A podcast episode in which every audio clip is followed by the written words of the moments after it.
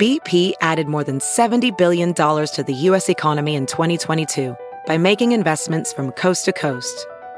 Investments like building charging hubs for fleets of electric buses in California and starting up new infrastructure in the Gulf of Mexico. It's and, not or. See what doing both means for energy nationwide at bp.com slash investing in America. It's Merriam-Webster's Word of the Day for June 25th.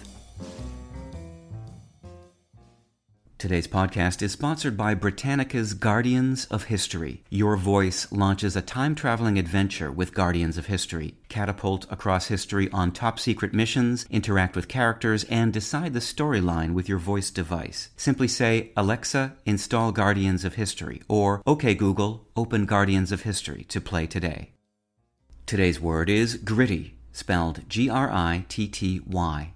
Gritty is an adjective that means containing or resembling grit. It can also mean courageously persistent, plucky, or having strong qualities of tough, uncompromising realism. Here's the word used in a sentence from Real Simple by Kristine Gill. Unlike a lot of natural deodorants that also use baking soda but have a gritty texture, this stick has a gel like consistency that doesn't aggravate tender underarm skin. The word gritty comes from grit, meaning small hard granules, which in turn derives, via Middle English, from an Old English word for sand or gravel. Grit has been around since before the 12th century, but the first appearance of gritty in print in English was near the end of the 16th century, when it was used in the sense of resembling or containing small hard granules. Grit entered American slang with the meaning courage or persistence in the early 19th century, and gritty followed suit with a corresponding plucky sense.